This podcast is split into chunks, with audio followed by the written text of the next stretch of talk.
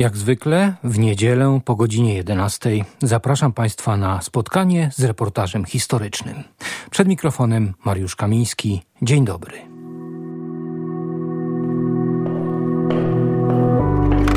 Jakśmy przysięgę składali przed tym sztandarem, aby łomot serc naszych było słychać.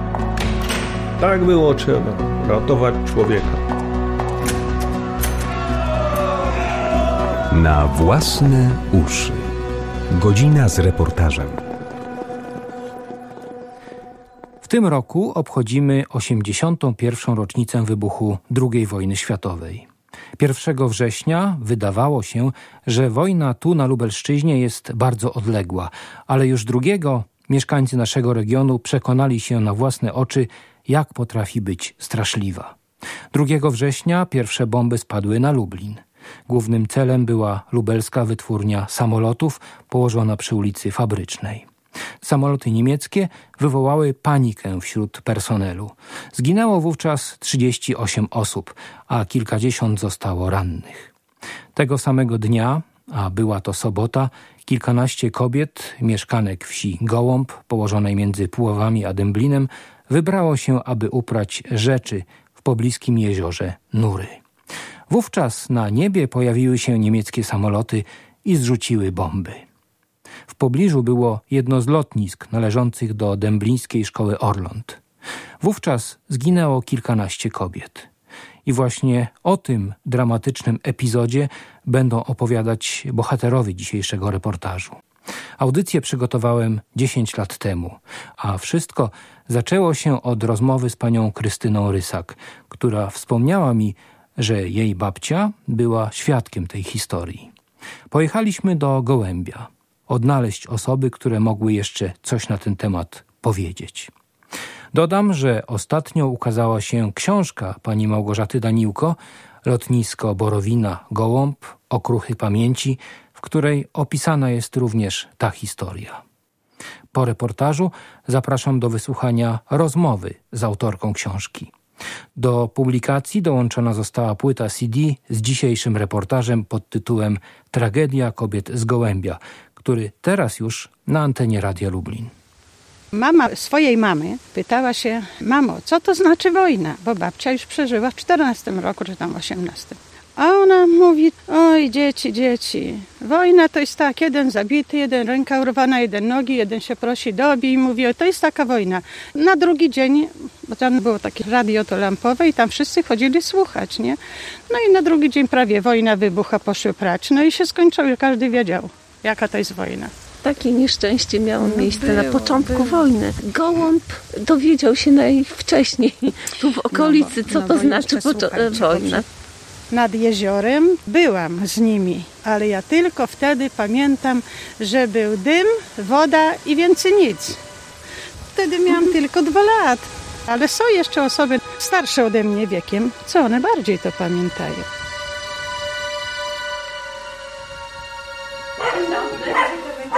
Proszę, tak, proszę, proszę. My tak na chwileczkę tylko do wujka. No do wujka. Miałem lat 10. No cóż, ja leciałem wtedy szosą. Nie pamiętam którego dnia. Czy to od razu tego 1 września to było, to nie pamiętam. Ja żem leciał się naruszać. Tam było jezioro, nury. To był taki okrągły dół. Kiedyś to ryby łapały, to czyściły to jezioro, sieciami ciągnęły, to musiało być czysto i tam kobiety prały. Opowiadał, że to się robiło w ten sposób, że się rano wiozło to pranie kobiety, a potem po południu się je odbierało, dlatego one sobie spokojnie suszyły. Jak była dobra pogoda, to jeszcze to podsuszone, takie niemokre przyjeżdżało do domu. Dzień dobry. Dzień, Dzień dobry. dobry. Możemy? Proszę. Chcieliśmy porozmawiać o tym z początku września z 1939 roku wypadku przy jeziorze, no. tam gdzie prały kobiety. Czy mogłaby Pani nam coś więcej o tym powiedzieć? No cośkolwiek powiem, bo, bo przecież miałam 12 lat, to już taka byłam, że a z folwarków przecież zginęło ich. Z tej ulicy folwarki, Z tej tak? ulicy, tak.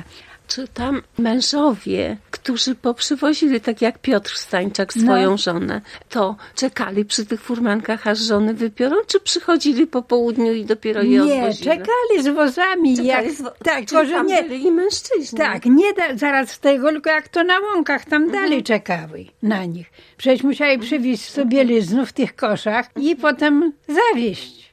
I te kobiety prawie w jeziorze, jak to kiedyś, tymi kijonkami, pomosty w koło i rozpościerały takie chodniki, co tam uprały na te krzaki, żeby schły.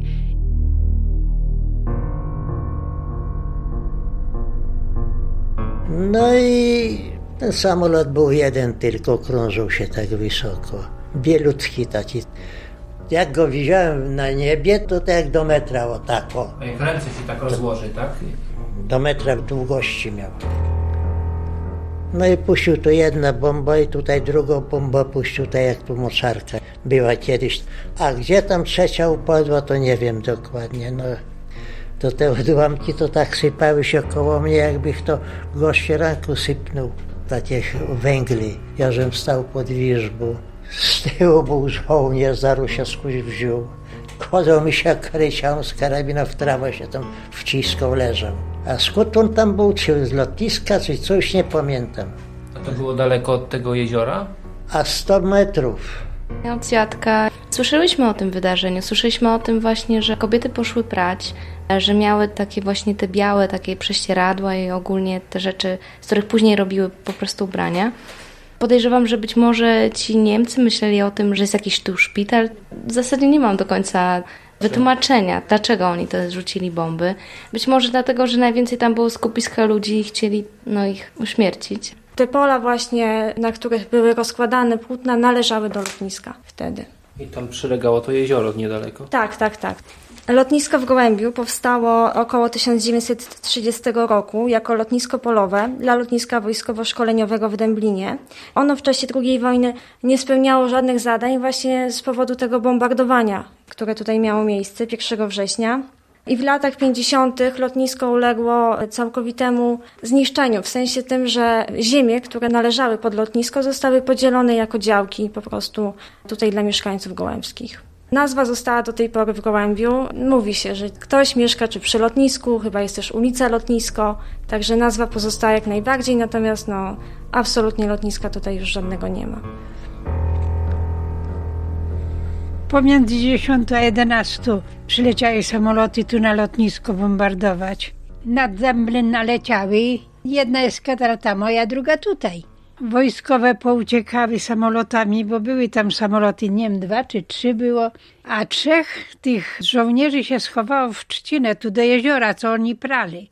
No i ten Niemiec chyba myślały, że to jakieś wojsko jest, bo rzucił bombę tak w koło były obsadzone tego jeziora tymi deskami i prawy, to na środek padła ta bomba. Jedna, druga. Konie pouciekały z wozami, bo przecież to przestraszyły się. Te pomosty pozlatały z tych wozów. I to on dobrze widział z góry, bo tu bielutko było. No i pierwsza bomba jak upadła, to tyle od razu nabił. Kuzyn mój, Edek Stańczak, Stacho Stańczak, to matkę stracił. I to wtedy to prawa pomagała ciotka, czyli tak, i, i gołębiowo pomagały jej prać. No. Upadła bomba niedaleko mnie przecież, nabiła tyle kobiet, że mucik do domu. To był szum, że niemożliwe. W drodze druga upadła, jakżem przyleciał, to ze strachu to nie wiedział gdzie wejść. No. Matka chleb piekła w tym czasie, to już z tego wszystkiego aż pod łóżko wlazł, ze strachu.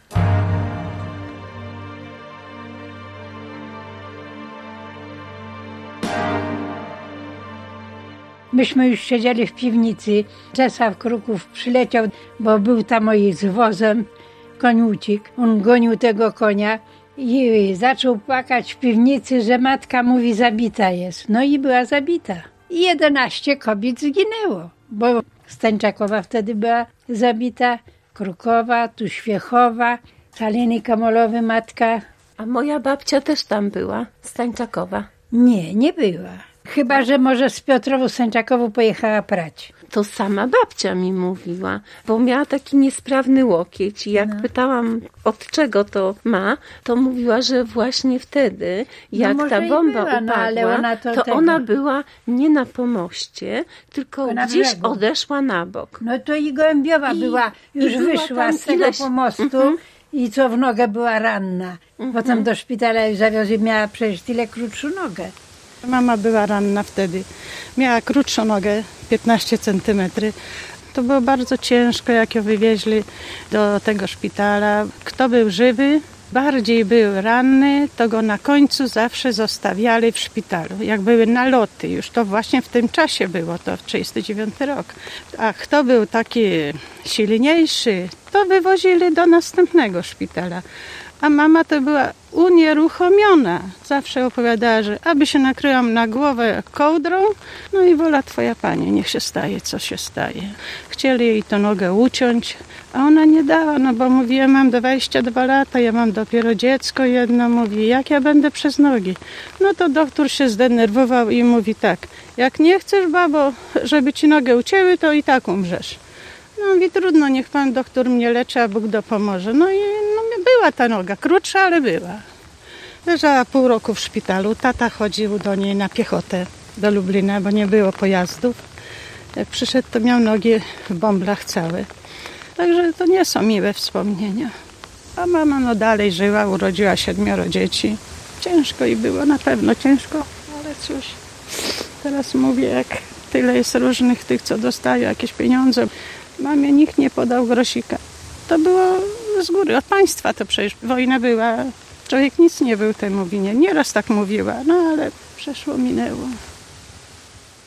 I przyjechały, kto zabity był, to każdy pojechał po swoją żonę. Bo mnie tato opowiadał, No. że jako mały chłopak był w tym momencie, jak były wyławiane ciała kobiet.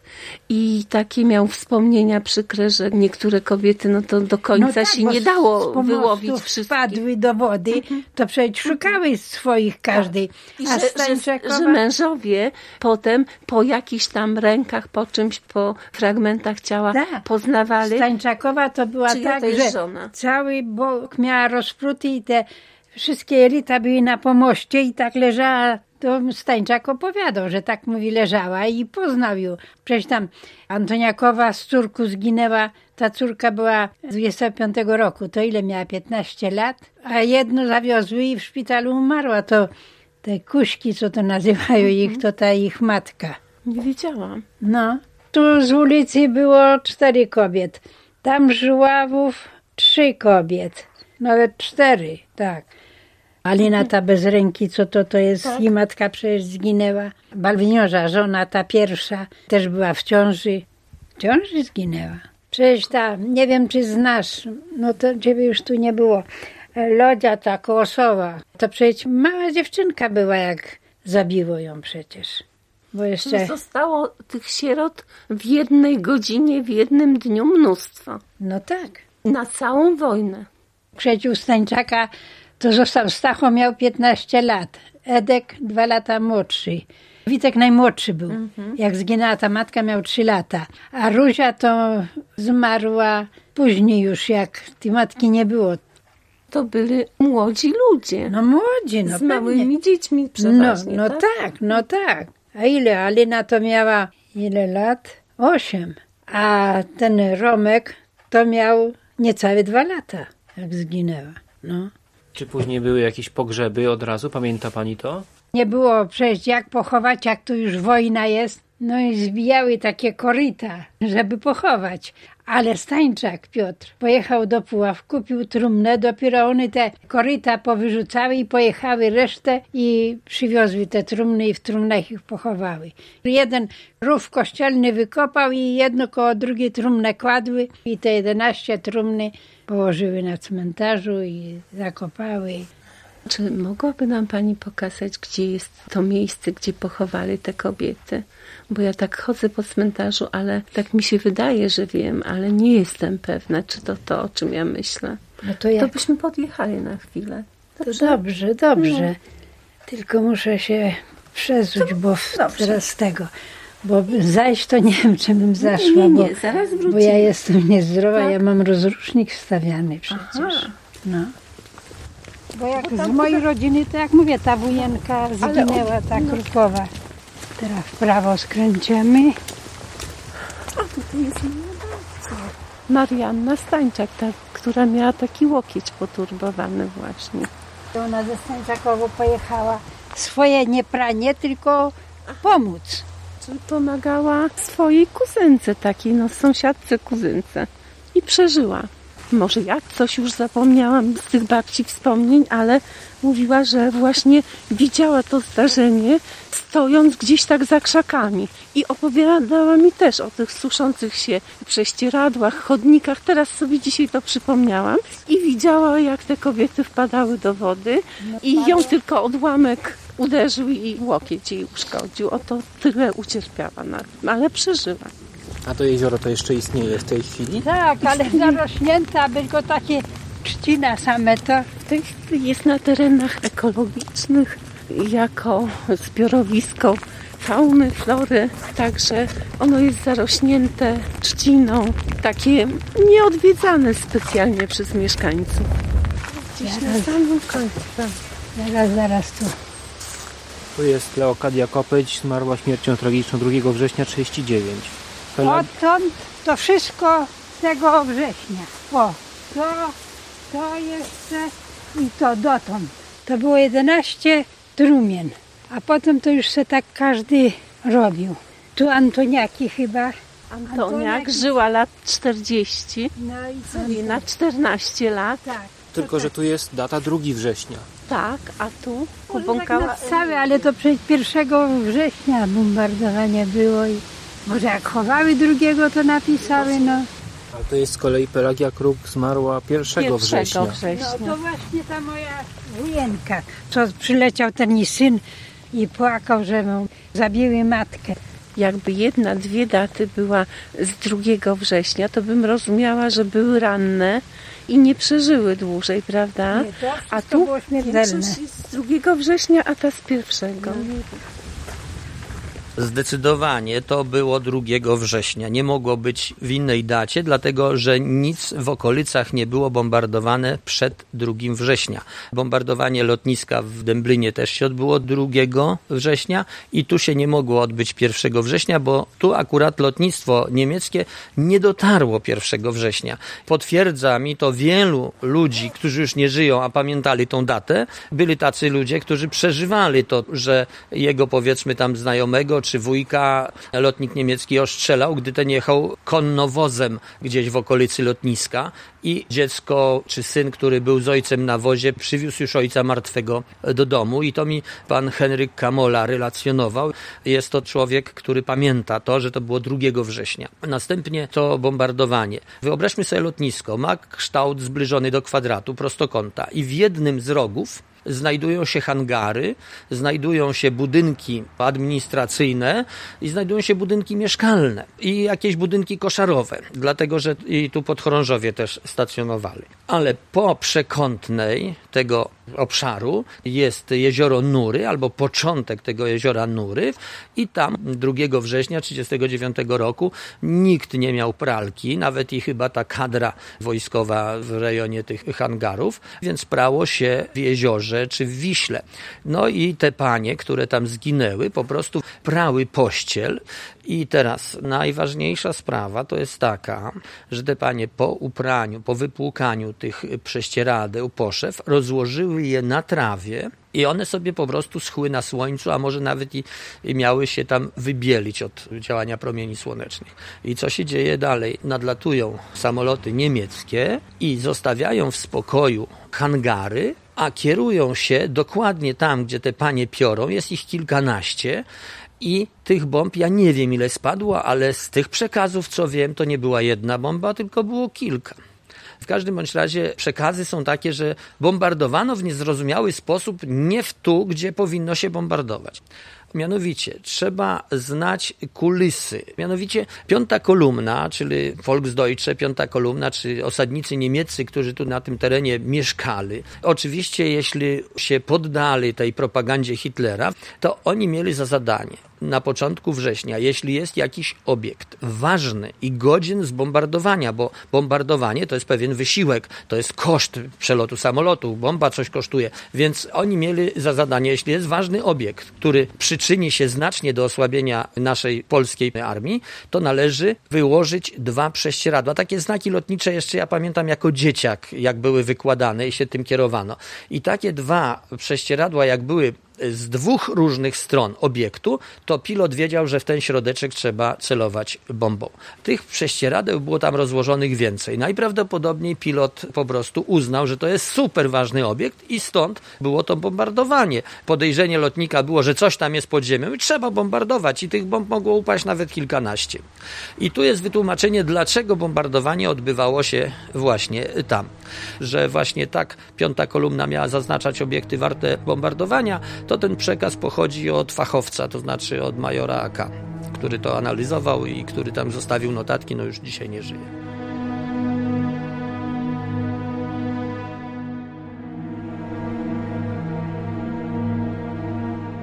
A później to już eskadra za eskadrą i lotnisko burzyło. Samoloty były ustawione, takie kukuryźniki, bo tu się ćwiczyły na lotnisku. Ustawiły ich pod szosą. Już później spuścił się nisko, wyciął karabinę maszynową, wypalił ich i wszystko spalone było. Ale tego samego dnia, czy już Nie musi na drugi dzień, tego to też już nie pamiętam. Budynków nie zniszczyły nic, bo budynki dopiero później jak odstępowały, zminowały. Hangary zminowały i budynki zminowały. W 1944 roku koniec wojny, było to tutaj zburzyły i, i uciekły. Z takich strzępów tych wspomnień jakiś obraz tego dnia się układa. To było nieszczęście, no bo tyle rodzin w jeden dzień. Kilka razy się dzisiaj powtórzyło, że 11 nie żyje, prawda? U mnie w rodzinie przekazywali, że 17 było obecnych tam. I że dwie przeżyło, ale ja tego nie jestem pewna, to tylko takie przekazy. Wiemy już, że 11 jest dwie przeżyło tylko, a ile ich tam było, to Bóg wie. To kto przeżył, wujku? Kto przeżył, to tylko ciotka przeżywa i gołębiowa. Ciotka, czyli kto? Ruzi matka. Czyli moja babcia. Twoja babcia, no. Aha. I Twoja- gołębiowa, czyli gołębiowa, to tylko te znaczy dwie. honorka? No. Czyli o ta dziewczynka, co dzisiaj się z nami spotkała, wówczas miała dwa gołębiowa lata. Do, co dostała odłamka w biodra. A, jej matka. No, a Stańczakowa dostała w łokieć, ona wyszła, czy tam za swoją potrzebą, czy coś, no wyszła do wozu w ta strona w tym czasie. Już mi się porządkuje wiedza na ten temat. A nikt nie wie dokładnie, ile tam, sześć to pamiętam, a, więcej to, to już, ile to podobnie już 12, a ile tam było, to, to, Ile tych grobów liczyliśmy? Ile 11. 11 grobów. Jeśli chodzi o liczby, czy są panu znane, ile tych kobiet było tam, ile kobiet zginęło? Pierwszą liczbę, o której słyszałem, była to liczba, zginęło na miejscu 8 kobiet, ale proszę brać pod uwagę, że to może być pewnego rodzaju przekłamanie, bo słyszałem o liczbie większej, ale to też może wynikać z tego, że ludzie lubią sobie coś tam dołożyć po prostu i to takie zjawiska, że ktoś tam trochę powiększa, powiedzmy, jakieś zjawisko, które obserwował dla nadania znaczenia tego się zdarza. Niemniej jednak dużo da się odczytać na cmentarzu. Tam nie mogły być kobiety z innej parafii. Wszystkie musiały być z naszej parafii, w tym głównie z Gołębia i na pewno nawet sąsiednie wsie to tam miały takie swoje miejsca do prania, także nie musiały tu przyjeżdżać. Chcę panu powiedzieć jeszcze jedną taką ciekawostkę. Mianowicie w czasie tego bombardowania jedna z pań została ciężko ranna. Trafiła do szpitala w Puławach i w tym szpitalu przebywała aż do wkroczenia Niemców.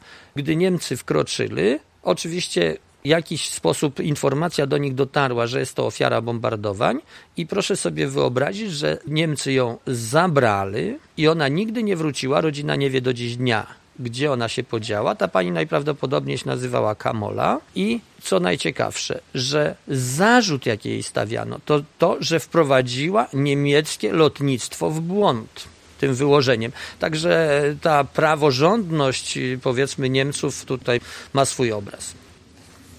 Dokładnie tą sprawę udokumentował taki nauczyciel, regionalista z Żyżyna, Rybak, który napisał książeczkę pod tytułem Żyżyn i okolice zarys dziejów i on tam podał nawet nazwiska, ponieważ miałem możliwość skonfrontowania jego innych, niekoniecznie dotyczących 1939 roku rzeczy, to wiem, że jest to rzetelne, że tam nie ma przekłamań, tam nie ma jakiejś takiej próby opisania czegoś, że ktoś coś kiedyś komuś powiedział. Jest to udokumentowane. Lotnik niemiecki zamordował 14 kobiet tam pracujących. Czyli 14 kobiet zginęło, a czy są jakieś informacje, ile ocalało? Nie. Ile tych samolotów było faktycznie, które bombardowały? Prosta rzecz, tego nikt nie liczył. My sobie dzisiaj siedząc spokojnie możemy o pewnych rzeczach mówić. Ja jako kilkuletni chłopiec pamiętam bombardowanie i wiem, co człowiek w tym momencie robi. Wdeptałby się w ziemię. I na jakiekolwiek liczenie samolotów czy bomb, to chyba trudno liczyć. To sądzę, że były więcej niż jedna. Panie Józefie, jak jest z pamięcią dzisiaj o tym wydarzeniu w Gołębiu? No, z pamięci o tym wydarzeniu nie jest nadzwyczajnie. Z tego przykładu, że pan słyszał tu różne liczby chociażby, prawda? Także pewnie należałoby to zweryfikować. Chyba najłatwiej byłoby chyba na plebanii, bo tam powinno być coś zapisane o pochówkach i to byłby taki najbardziej wiarygodny. Po prostu wydarzeń podobnych do tego było tu w okolicy więcej, z tym, że akurat nie 2 września, tylko na przykład w 1943 roku wysadzenie pociągu przez partyzantów batalionów chłopskich Drugie zdarzenie też 43 rok, pacyfikacja wsi Bałtów, która należała wtedy do naszej parafii.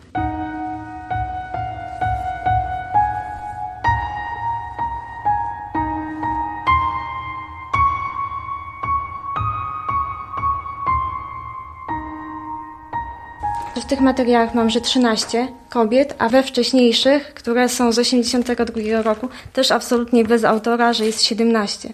A co to za materiały? Ja kiedyś się przyniosłam z naszej biblioteki i one były chyba tworzone na potrzeby jakiegoś konkursu, który tutaj miał miejsce kiedyś o Gołębiu, taki gminny konkurs. Tylko, że nie mam autora, zupełnie nic na ten temat nie wiem. To jest jakaś jeszcze część inna tych materiałów.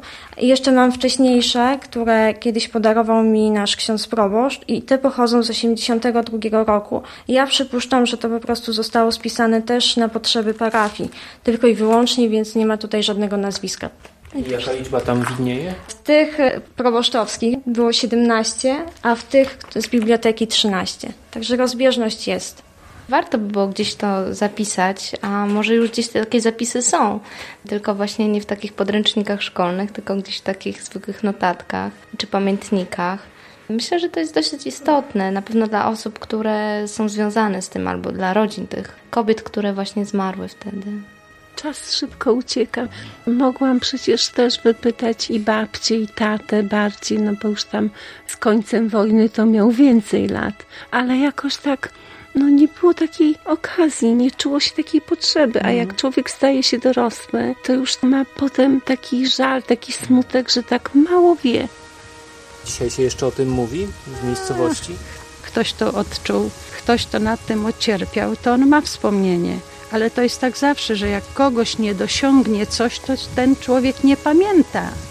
Trzeba przeżyć, żeby coś docenić.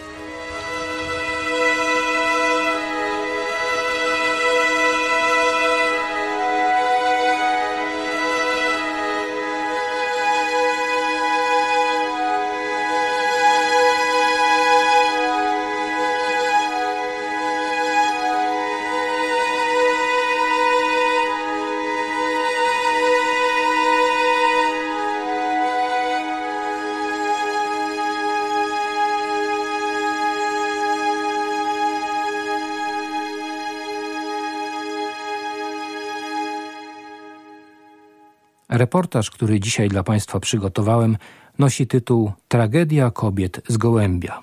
A w audycji opowiadali panie Krystyna Rysak, honorata z rodziny Gołębiów, Krystyna Jankowska, Kazimierz Zamojski, Józef Konstanty Majewski, przewodnik PTTK i kustosz Muzeum Nietypowych Rowerów w Gołębiu oraz Sławomir Pać, historyk, regionalista z Puław. Ponadto głos zabrały Renata i Małgorzata, wnuczki Kazimierza Zamojskiego. Druga z tych pań to Małgorzata Daniłko, autorka książki Lotnisko Borowina Gołąb Okruchy Pamięci, w której opisana jest również historia dramatycznej śmierci kobiet nad jeziorem Nury. Do publikacji została dołączona płyta z dzisiejszym reportażem, a już za chwilę porozmawiam z autorką książki.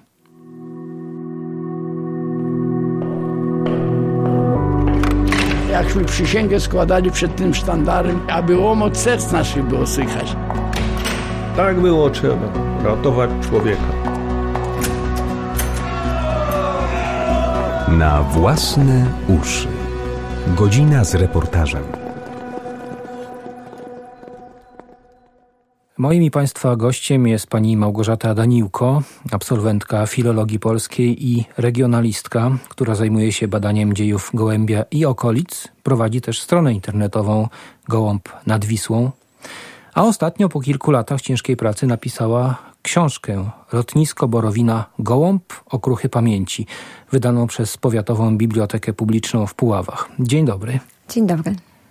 Pani Małgorzato, do książki na płycie CD dołączony jest reportaż, którego dzisiaj słuchaliśmy. Audycja powstała w 2009 roku i można w niej usłyszeć głosy pani dziadka Kazimierza Zamojskiego i pani. W 2016 roku nagrywała pani relację dziadka, który niestety wkrótce zmarł. Czy to właśnie wtedy narodził się pomysł napisania książki? To znaczy wtedy, w tym 2016 roku, pomyślałam sobie, że dziadek mówi o takim w zasadzie nieodległym czasie. To było mniej niż 80 lat od tych wydarzeń i że na pewno, y, jeżeli chodzi o historię lotniska, powinniśmy znaleźć jakieś zdjęcia na ten temat, więc y, wtedy narodził się pomysł poszukiwania materiałów, y, żeby zobaczyć na fotografiach, o czym dokładnie dziadek opowiada. I tak też się zaczęło, właśnie od poszukiwania zdjęć natrafiłam na taką książkę Polskie konstrukcje lotnicze i właśnie tam znalazłam zdjęcia z Borowiny. Były to zdjęcia z okresu okupacji niemieckiej czyli dokładnie niszczenie polskich samolotów na naszym lotnisku.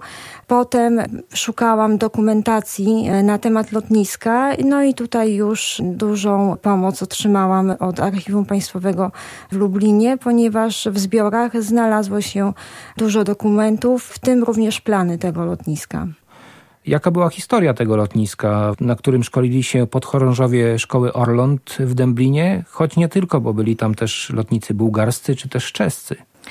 Szkoła w Dęblinie, szkoła Orląt dynamicznie rozwijała się. I tutaj zaplanowano tak, że trzeba było mieć jeszcze dodatkowe miejsca do tego szkolenia, ponieważ szkolenie w szkole Orląt tak było zorganizowane, że podchorążowie przechodzili naukę pilotażu na różnych typach samolotów. I zaczynali od takiego prostego, podstawowego samolotu, jakim był RWD-8. Następnie uczyli się latać na samolotach typu PWS-26. Potem, e, po tym szkoleniu, albo kontynuowali tą naukę na karasiach, albo w Ułężu na myśliwcach, tak zwanych siódemkach i jedenastkach.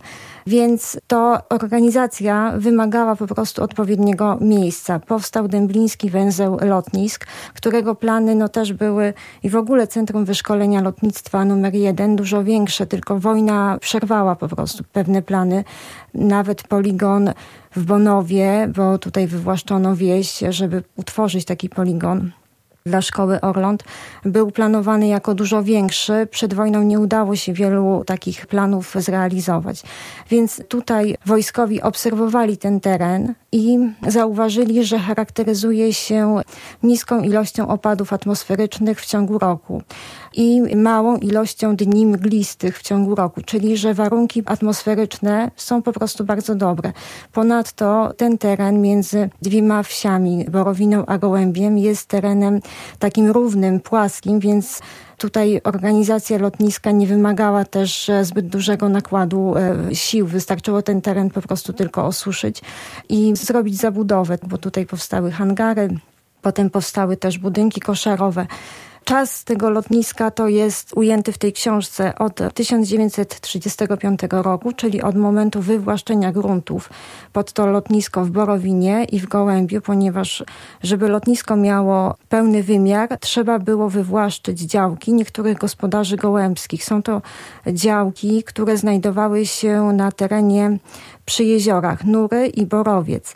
Ten teren był dogodnym miejscem, ponieważ znajdował się też w bliskiej odległości od Dęblina, przy trasie Dęblin-Puławy, więc podchorążowie mogli tutaj dojeżdżać. Zanim powstały koszary, czyli budynki mieszkalne, to tutaj podchorążowie przyjeżdżali ciężarówkami na szkolenie, a nocowali w Dęblinie. Tak było to zorganizowane. Dla Niemców to lotnisko chyba też było ważne, bo pierwszy samolot, który się pojawił, zwiadowczy, to był taki szpiegowski, który robił zdjęcia przed wybuchem wojny. Tak, już 30 sierpnia 1939 roku specjalna jednostka Luftwaffe prowadziła takie loty rozpoznawcze i fotografowała ważniejsze obiekty. Więc tutaj Dębliński węzeł lotnisk był obserwowany właśnie już przed wojną. W tym raporcie zachował się taki punkt, bo to jest taki zbiorczy raport, więc poza innymi lotniskami została wymieniona ta borowina nasza i właśnie tam zauważono 12 jednosilnikowych samolotów, więc chodzi tutaj właśnie o te nasze samoloty typu PWS-26. No i nadszedł 1 września o godzinie 7 rano pojawił się niemiecki samolot. Wtedy lotnicy, którzy byli na lotnisku Borowina-Gołąb jeszcze nic nie wiedzieli, że wybuchła wojna. Organizowali tak jak codziennie loty szkoleniowe. Tak, dopowiem jeszcze tak, że w 1939 roku właśnie wtedy w tym okresie lotów, czyli tak od wiosny, no i tutaj już jesteśmy bliżej jesieni, u nas na lotnisku wtedy wtedy byli podchorążowie z tak zwanej 14 promocji. To był ostatni rocznik szkoły Orląt przedwojenny i oni nie zostali promowani do stopnia podporucznika jednym rozkazem, więc ta nazwa jest taka po prostu umowna. Był to rocznik, któremu co chwilę przyspieszano tempo szkoleń, więc podchorążowie, młodzi tacy dwudziestoletni chłopcy byli zupełnie nieprzygotowani na to i nieświadomi tego, że ta wojna jest tak po prostu bardzo blisko. Także nawet kadra naszego lotniska też nie była na to przygotowana, bo mówimy o lotnictwie szkolnym. Natomiast lotnictwo nasze bojowe, jednostki lotnictwa bojowego, jeszcze przed wojną, w ostatnich dniach sierpnia, udało się przebazować na lotniska alarmowe albo lądowiska polowe. Natomiast szkoła kontynuowała loty szkolne i tutaj 1 września u nas w Borowinie Gołębiu, ale również na innych lotniskach, takie loty szkolne się odbywały. Ale tak naprawdę to też samoloty rozpoznawcze zaczęły tutaj nadlatywać według dokumentacji niemieckiej od 8.30 i to były takie loty jeszcze rozpoznawcze. Natomiast na szybko została taka utworzona linia obrony, tak mówiąc najbardziej potocznie. Szkoła broniła się sama, to znaczy, że w tej eskadrze która została przygotowana do obrony szkoły dęblińskiej, ona składała się z kadry czyli z instruktorów i z podchorążych i była wyposażona w samoloty szkolne i to właśnie były myśliwce, te nasze siódemki jedenastki. Szybko zawieszono po tym pierwszym alarmie loty. Podchorążowie stanęli do kontynuowania w zasadzie kopania rowów przeciwodłamkowych, bo ta praca była też zaczęta trochę wcześniej i ten tryb życia nagle z takiego spokojnego po prostu zmienił się w ciągu kilku godzin w tryb taki wojenny, więc oni no, byli bardzo nieprzygotowani na to, co się tutaj miało wydarzyć. No, nadleciały niemieckie samoloty, które startowały gdzieś z lotniska koło Wrocławia. Tak, zachował się właśnie dokument, który mówi o tym, że nalotu i w ogóle lotów rozpoznawczych w dniach 1 i 2 września 1939 roku dokonał pułk KG-4, który był wyposażony w trzy dywizjony, a każdy z tych dywizjonów składał się, no powiem tak, pierwszy dywizjon z 31 samolotów bombowych He-111P, drugi z 32 tych samych maszyn, a trzeci z 33. I te samoloty tutaj się nad tym lotniskiem kręciły. No i zaczęło się bombardowanie. Bombardowanie zaczęło się 2 września. Pierwszy alarm na lotnisku wybuch już o 5.30. To jest informacja na podstawie wspomnień jednego z podchorążych Jerzego Polczyka, który prowadził pamiętnik pisany na bieżąco. I właśnie wtedy miał wartę, usłyszał ten warkot niemieckich samolotów i postanowił zaalarmować wszystkich. Zresztą ta noc była bardzo dla podchorążych trudna, nieprzespana, ponieważ szykowali się do obrony, mieli dużo takich zadań związanych z obroną tego lotniska, więc byli niewyspani, byli zmęczeni, na pewno byli głodni. Tutaj już o 5.30 musieli szybko przejść przez górną szosę, schronić się w tych rowach przeciwodłamkowych, ale potem jakoś sytuacja się mniej więcej uspokoiła. Jednak w godzinach przedpołudniowych znów pojawiły się niemieckie samoloty i wtedy podchorążowie mieli takie wrażenie, obserwując to, co się dzieje nad lotniskiem, że Niemcy zrzucają te bomby niecelnie właśnie na skraj lotniska. Z ich punktu widzenia tak to wyglądało. A zrzucili na jezioro. A zrzucili, tak, to była pierwsza seria bomb, która poszła właśnie na miejsce prania, przy którym znajdowały się kobiety. Zginęło wtedy dokładnie 11 kobiet i jedna dziewczynka, 12 osób cywilnych. A wracając jeszcze do lotniska, jak długo trwał pobyt jeszcze tych lotników na miejscu? Oni tak mniej więcej mówiąc cały czas na podstawie pamiętnika Jerzego Polczyka do godziny 12 trwały jeszcze naloty, potem była jakaś przerwa i w tej przerwie, czyli w godzinach takich wczesnego popołudnia udali się w kierunku Wisły, potem wzdłuż e, trasy do Puław i potem wrócili jeszcze na to lotnisko, ale już zabrali tylko swoje rzeczy i zaczęła się ewakuacja. No i tak to właśnie wyglądało. Już lotnisko nie nadawało się i wiedzieli dobrze, że nie mogą tutaj przebywać. Niemcy bardzo szybko zaatakowali dębliński węzeł lotnisk i zniszczyli. No a samo lotnisko zajęli Niemcy. Jakie były jego dalsze losy? O tym przeczytają Państwo w książce pani Małgorzaty Daniłko Lotnisko Borowina Gołąb, Okruchy Pamięci, a do rozmowy wrócimy już za chwilę.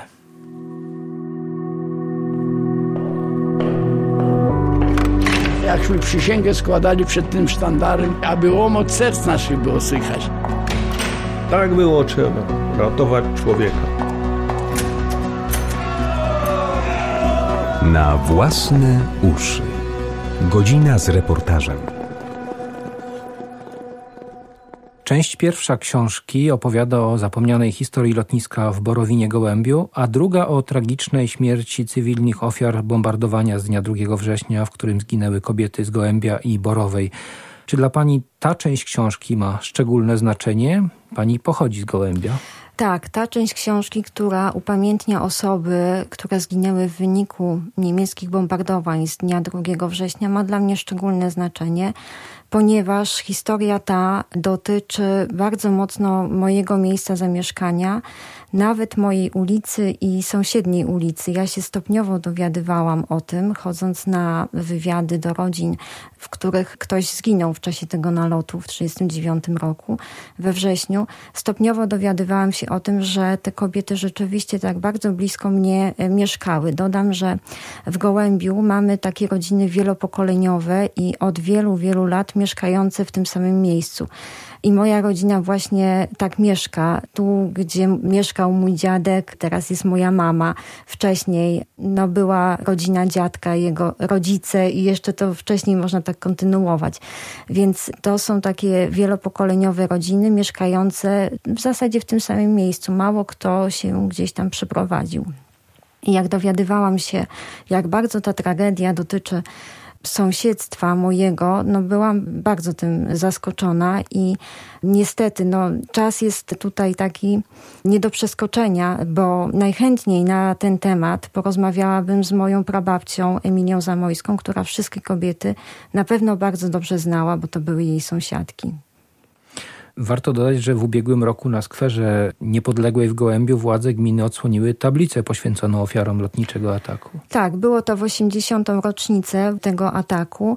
Cieszę się bardzo, że to miejsce jest upamiętnione. To nie jest miejsce przy jeziorze, ale jest tutaj właśnie przy kościele. W każdym razie jest to miejsce, gdzie rodziny mogą tego 2 września obchodzić swoje rocznice, tak? No myślę, że cała społeczność tutaj te rocznice powinna obchodzić.